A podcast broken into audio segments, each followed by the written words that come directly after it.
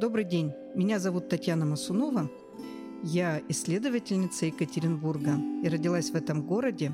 И уже много лет пишу статьи, книги о Екатеринбурге, о разных исторических перипетиях этого города. И сегодня я расскажу вам историю непростых взаимоотношений людей с древним озером Шувакиш.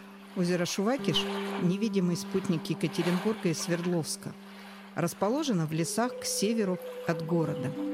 Оно известно прежде всего тем, что стало источником воды для соцгорода и завода «Уралмаш», но не выдержало антропогенной нагрузки и обмелело.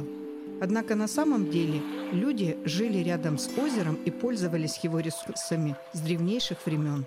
Вот уже 60 лет город и завод не потребляют воду из озера, однако оно все еще не восстановилось. Дальше я расскажу всю историю озера, и мы попробуем разобрать причины его исчезновения. Этот рассказ подготовлен специально для проекта «Белая башня» к выставке исследованию «Товарищ лес». Выставка говорит о роли природы в истории современности Уралмаша.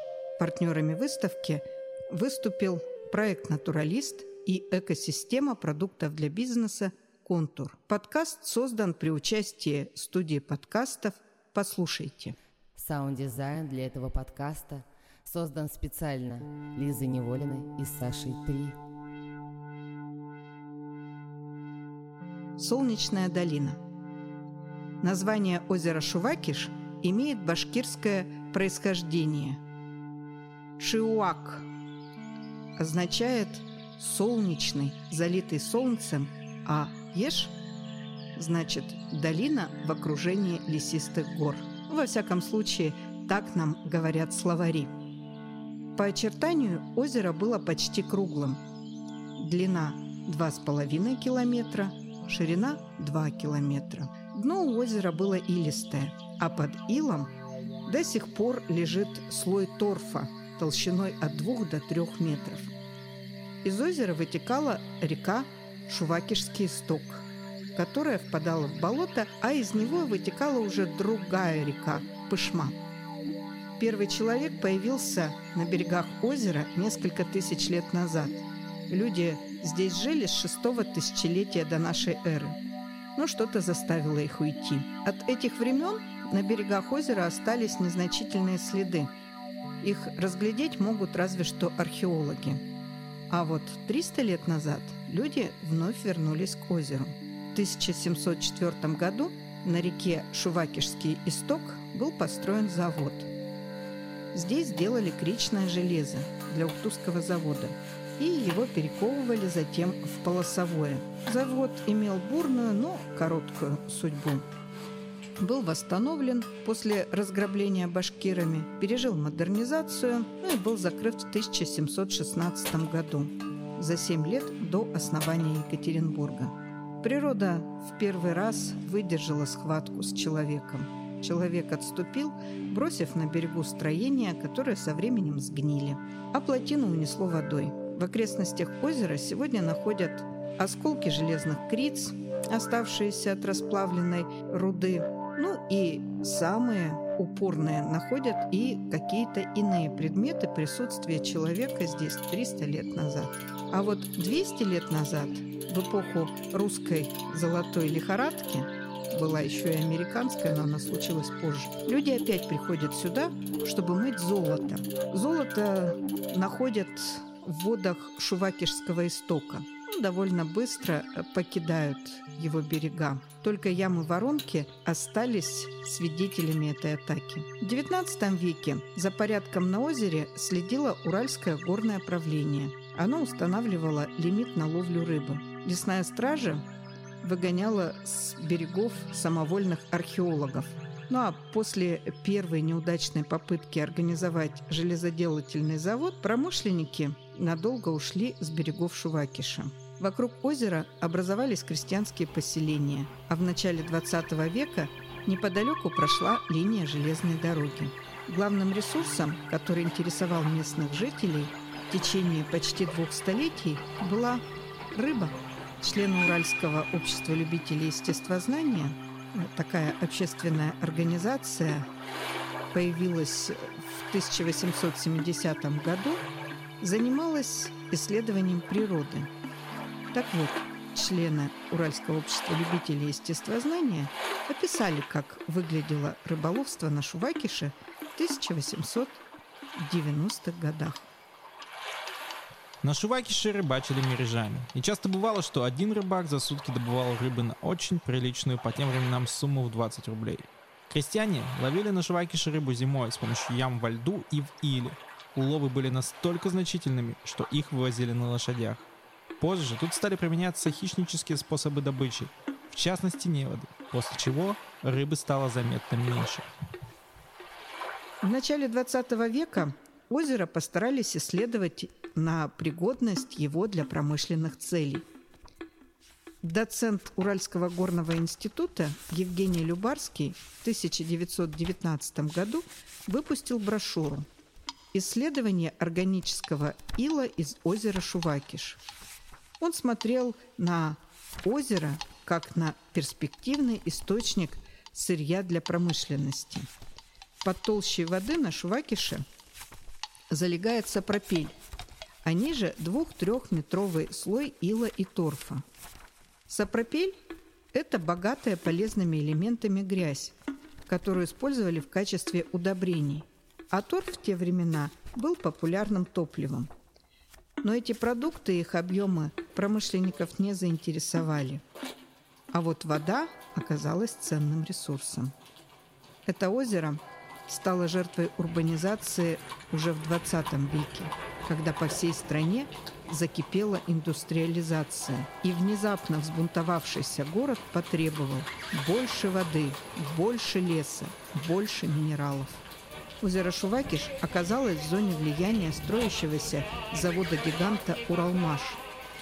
Заводу нужна была не рыба и даже не торф и сапропель. Ему нужна была вода, очень много воды.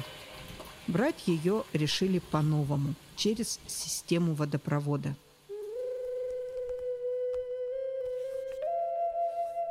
Водопровод номер один. Вопрос о строительстве водопровода в Старом Екатеринбурге был таким же проблемным и нерешаемым, как вторая ветка метро в наше время. Почти 50 лет, начиная с 1870-х, в Екатеринбурге не могли определиться, строить или не строить водопровод. Если строить, то как – для питья воду жителям доставляли водовозы, и это был очень хороший бизнес. Чтобы не зависеть от поставок воды, состоятельные горожане делали локальную систему водоснабжения, используя заполняемые водой цистерны. Но в 20-х годах Екатеринбург начинает бурно расти, строиться и увеличивать производство. Город становится столицей огромной Уральской области. Это привлекает множество людей, ресурсов и денег. С мертвой точки сдвинулся давний проект с водоснабжением.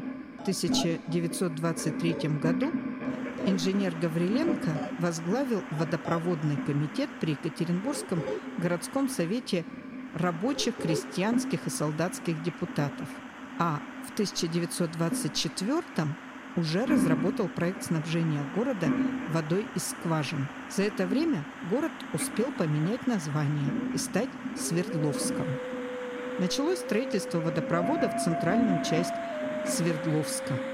Решено было использовать воду из реки Исеть, забирая ее выше по течению, перед городом, до того, как она попадала на территории заводов.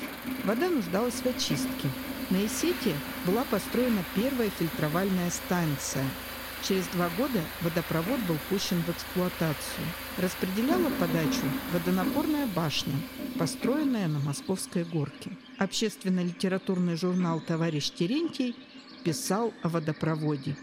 Водопровод – это лишнее доказательство, что рабочие и крестьяне не напрасно взяли власть в свои руки – ибо эти руки способны разрушить все прогнившее старое и взяться твердо и крепко за творчество новой жизни. Через четыре года на строящемся Уралмаше сначала попытались обеспечить рабочих водой по старому методу – развозом, но качество воды было плохим, а потребности – очень большими. В отличие от старого Екатеринбурга, новый соцгород не стал ждать водопровода 200 лет. Этот символ прогресса и торжества новой идеологии решили построить вместе с заводом. Чего не учел Модест Клер. Третье сражение с природой на берегах Шувакиша выиграл человек. Он подчинил и выкорчевал лес, загнал в трубы реки и ручьи и почти осушил огромное озеро. Это случилось почти сто лет назад, когда неподалеку от озера стали строить огромный завод. Ритмично зазвучали топоры, завизжали пилы, тысячи маленьких человеческих ртов припали к озеру. В районе будущего Уралмаша было немало воды. Ключи, родники, озерца, реки, Шувакиш, Калиновка, Камышенка, Пышма. Но одни из них были малы, а в других вода не отличалась чистотой и была малопригодной для питья. Озеро Шувакиш было избрано главным источником воды для Уралмаша. Вот как запомнил озеро Шувакиш в конце 1920-х инженер-первостроитель Александр Осипов.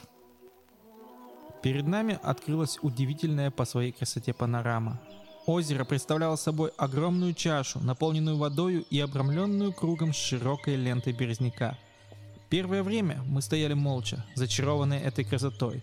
Подобно искусному живописцу, природа по всему пространству с неподражаемым мастерством разлила свои краски. Не хотелось оторвать взор от этой великолепной картины, отраженной в зеркале воды со всеми ее красками.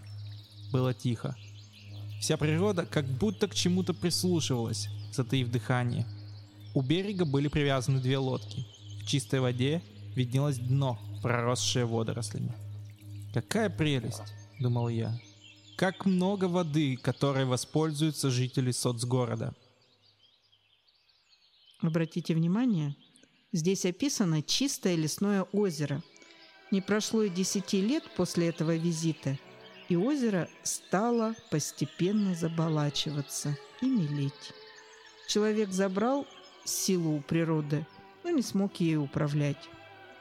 Прогноз по водному объему озера для Уралмаша дал гидрогеолог Модест Клер.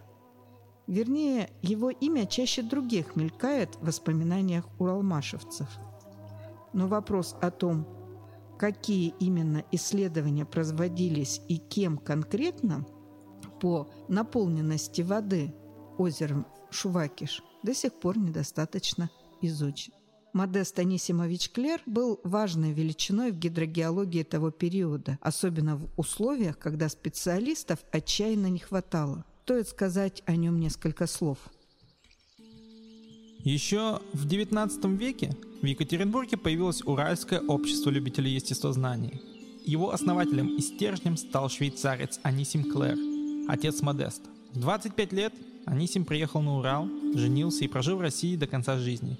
Общество, которое он организовал, занималось локальными исследованиями, аккумулируя все знания об особенностях геологии, биологии, ботаники, минералогии Урала – Модес Клер учился за границей. Сначала в Швейцарии, где получил степень доктора наук по палеонтологии и диплом геолога. Затем работал в университетах Женевы, Киева, Ростова-на-Дону. С 1911 года жил в Екатеринбурге. Был заведующим музея Уоле.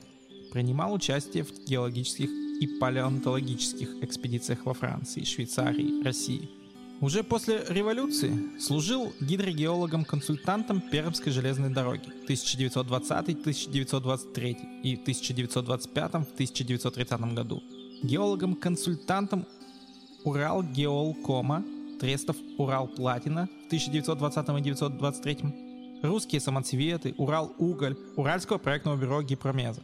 Уральского областного бактериологического института по подземным водам в 1925-1930, он был хорошим специалистом в области гидрогеологии. Но в 1924 году во время одной из политических кампаний был арестован как французский шпион. Роль сыграла происхождение и даже получил срок. Через год судимость была снята. Опыт ценнейшего специалиста снова стал использоваться. большинстве источников указывается, что Модест Клер предположил наличие на берегу озера Шувакиш на глубине около 50 метров бассейна с запасом артезианской воды, откуда можно было бы добывать до 5000 кубических метров воды в сутки. Это было значительно меньше, чем давала вода и сети для старого города. Об этом мы знаем из заметки все в том же товарище Терентий, который э, сказал, что в день открытия первого водопровода, который качал воду от Верхесецка, насос подавал 100 тысяч ведер жидкости в день. Но все же Шувакиш выглядел очень перспективно. Позднее косвенно именно Клера стали упрекать в том, что воды оказалось недостаточно. В одной из книг о строительстве Уралмаша есть такие воспоминания.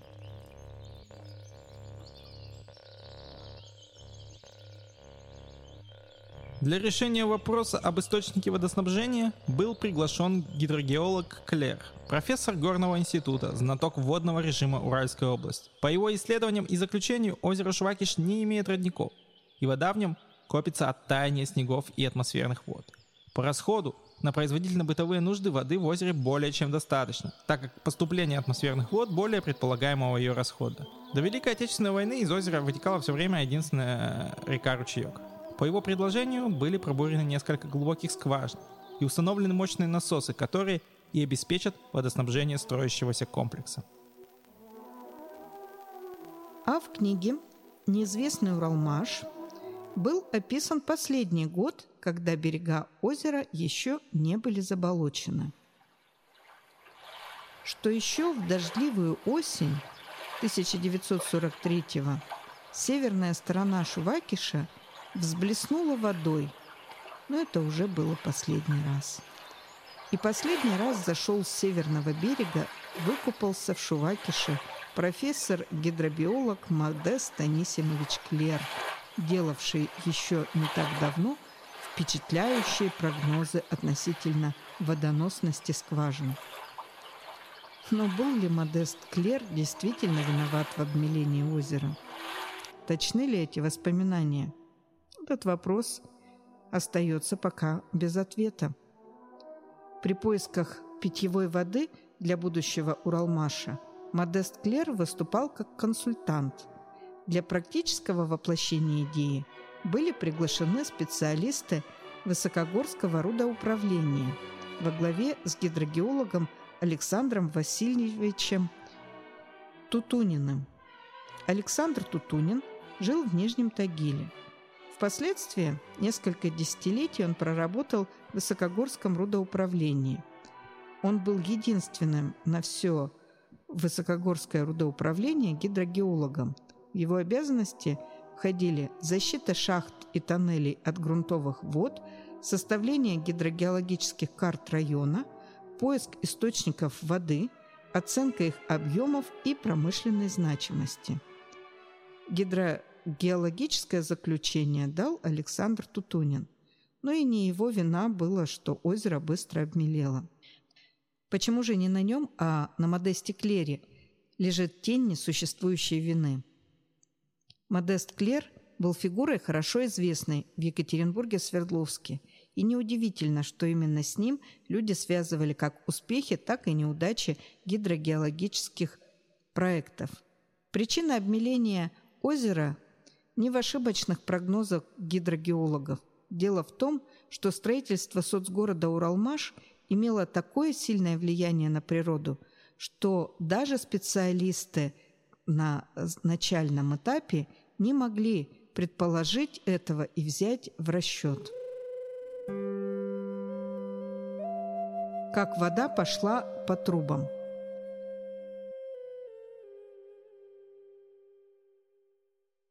Опыт первого водопровода показал, что нужно бурить скважины и с помощью насосных установок прокачивать воду к водонапорной башне, которая будет регулировать давление в коммуникационной системе.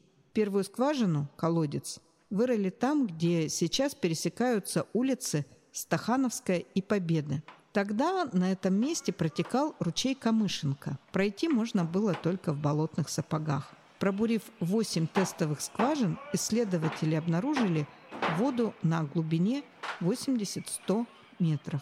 С помощью насоса, действующего от электродвигателя, воду подали по временному трубопроводу. Когда стало понятно, что вода есть, возникла необходимость выбрать место для строительства водонапорной башни. В идеале это должна была быть возвышенность. Окрестности озера Шувакиш располагались в низине, но точка была найдена, и в 1929 году там началась стройка водонапорной башни Уральского завода тяжелого машиностроения. Впоследствии она стала известна как «Белая башня».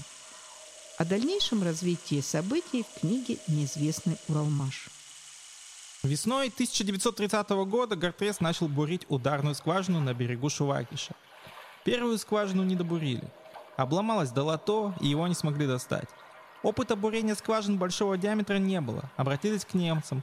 Заключили с ними договор на бурение пяти скважин диаметром 500 мм и глубиной 80-100 метров. Вторую скважину назвали номер 1А. К середине сентября 1930 года удалось пустить питьевую воду в рабочий поселок по временному трубопроводу. Спустя год завершили прокладку постоянных коммуникаций и отключили строительство перекачной станции и резервуаров. Этими работами в УЗТМ занималась отдельная группа под руководством инженера Павлова, а городские коммуникации спроектировали инженеры Балакшин и Фишман.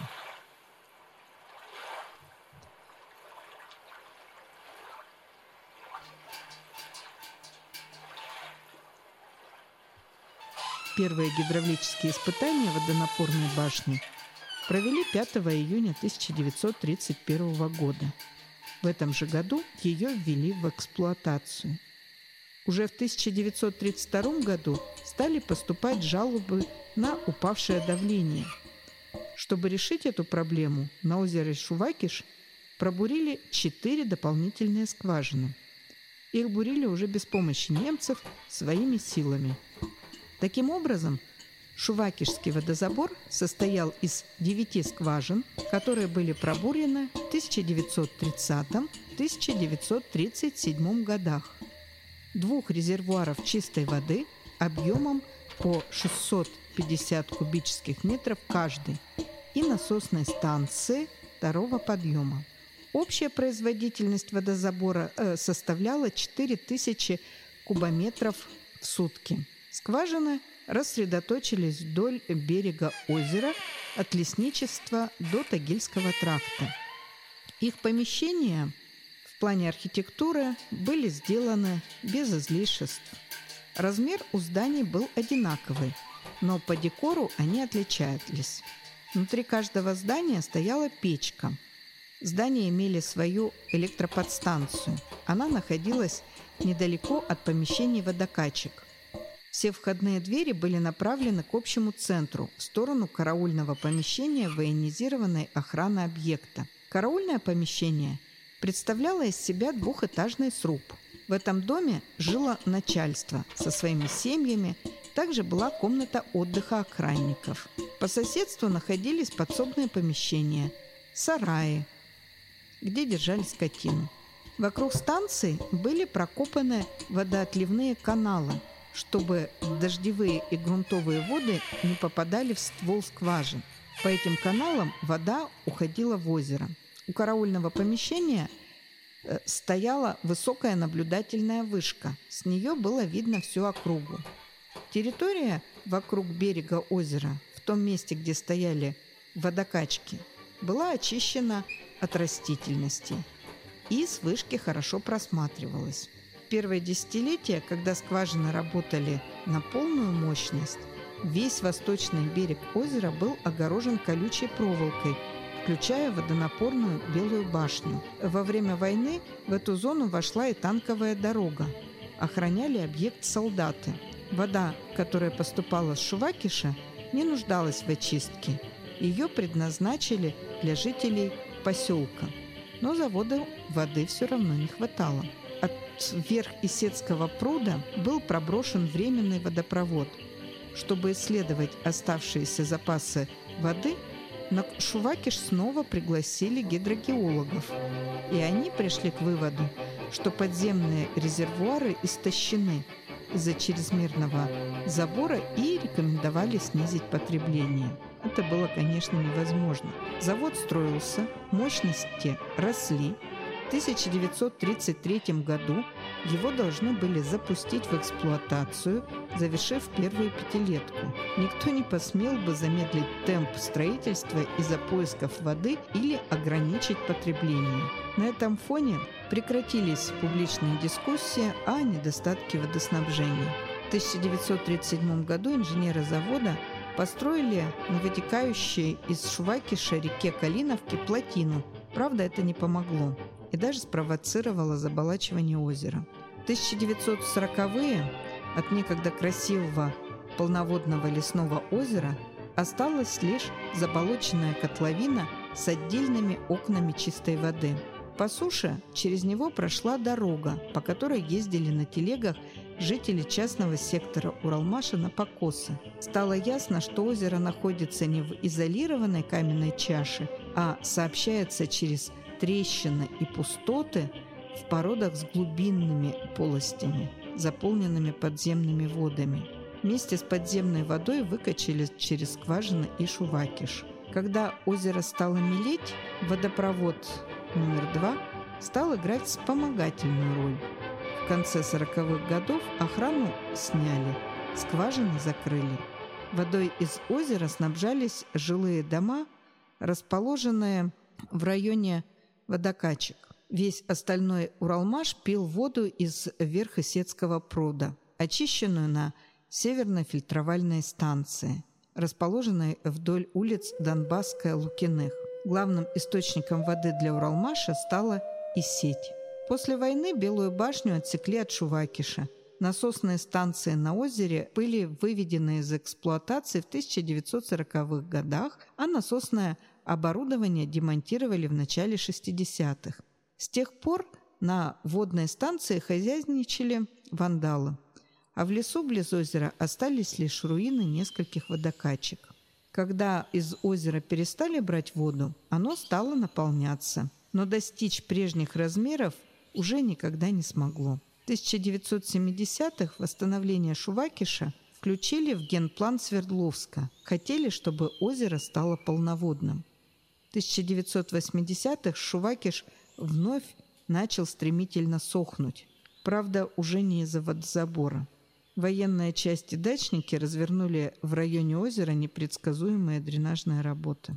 Новые изменения в структуре водопровода произошли в 90-е. Значительная часть городского водопроводного хозяйства находилась в распоряжении крупных промышленных предприятий. Они имели собственные фильтровальные станции, содержали свои сети водопровода, действующие скважины и водонапорные башни. В 90-х большинство из предприятий оказалось в тяжелой экономической ситуации и были вынуждены отказаться от содержания собственных водопроводных сетей. Администрация Екатеринбурга постепенно принимала их на свой баланс.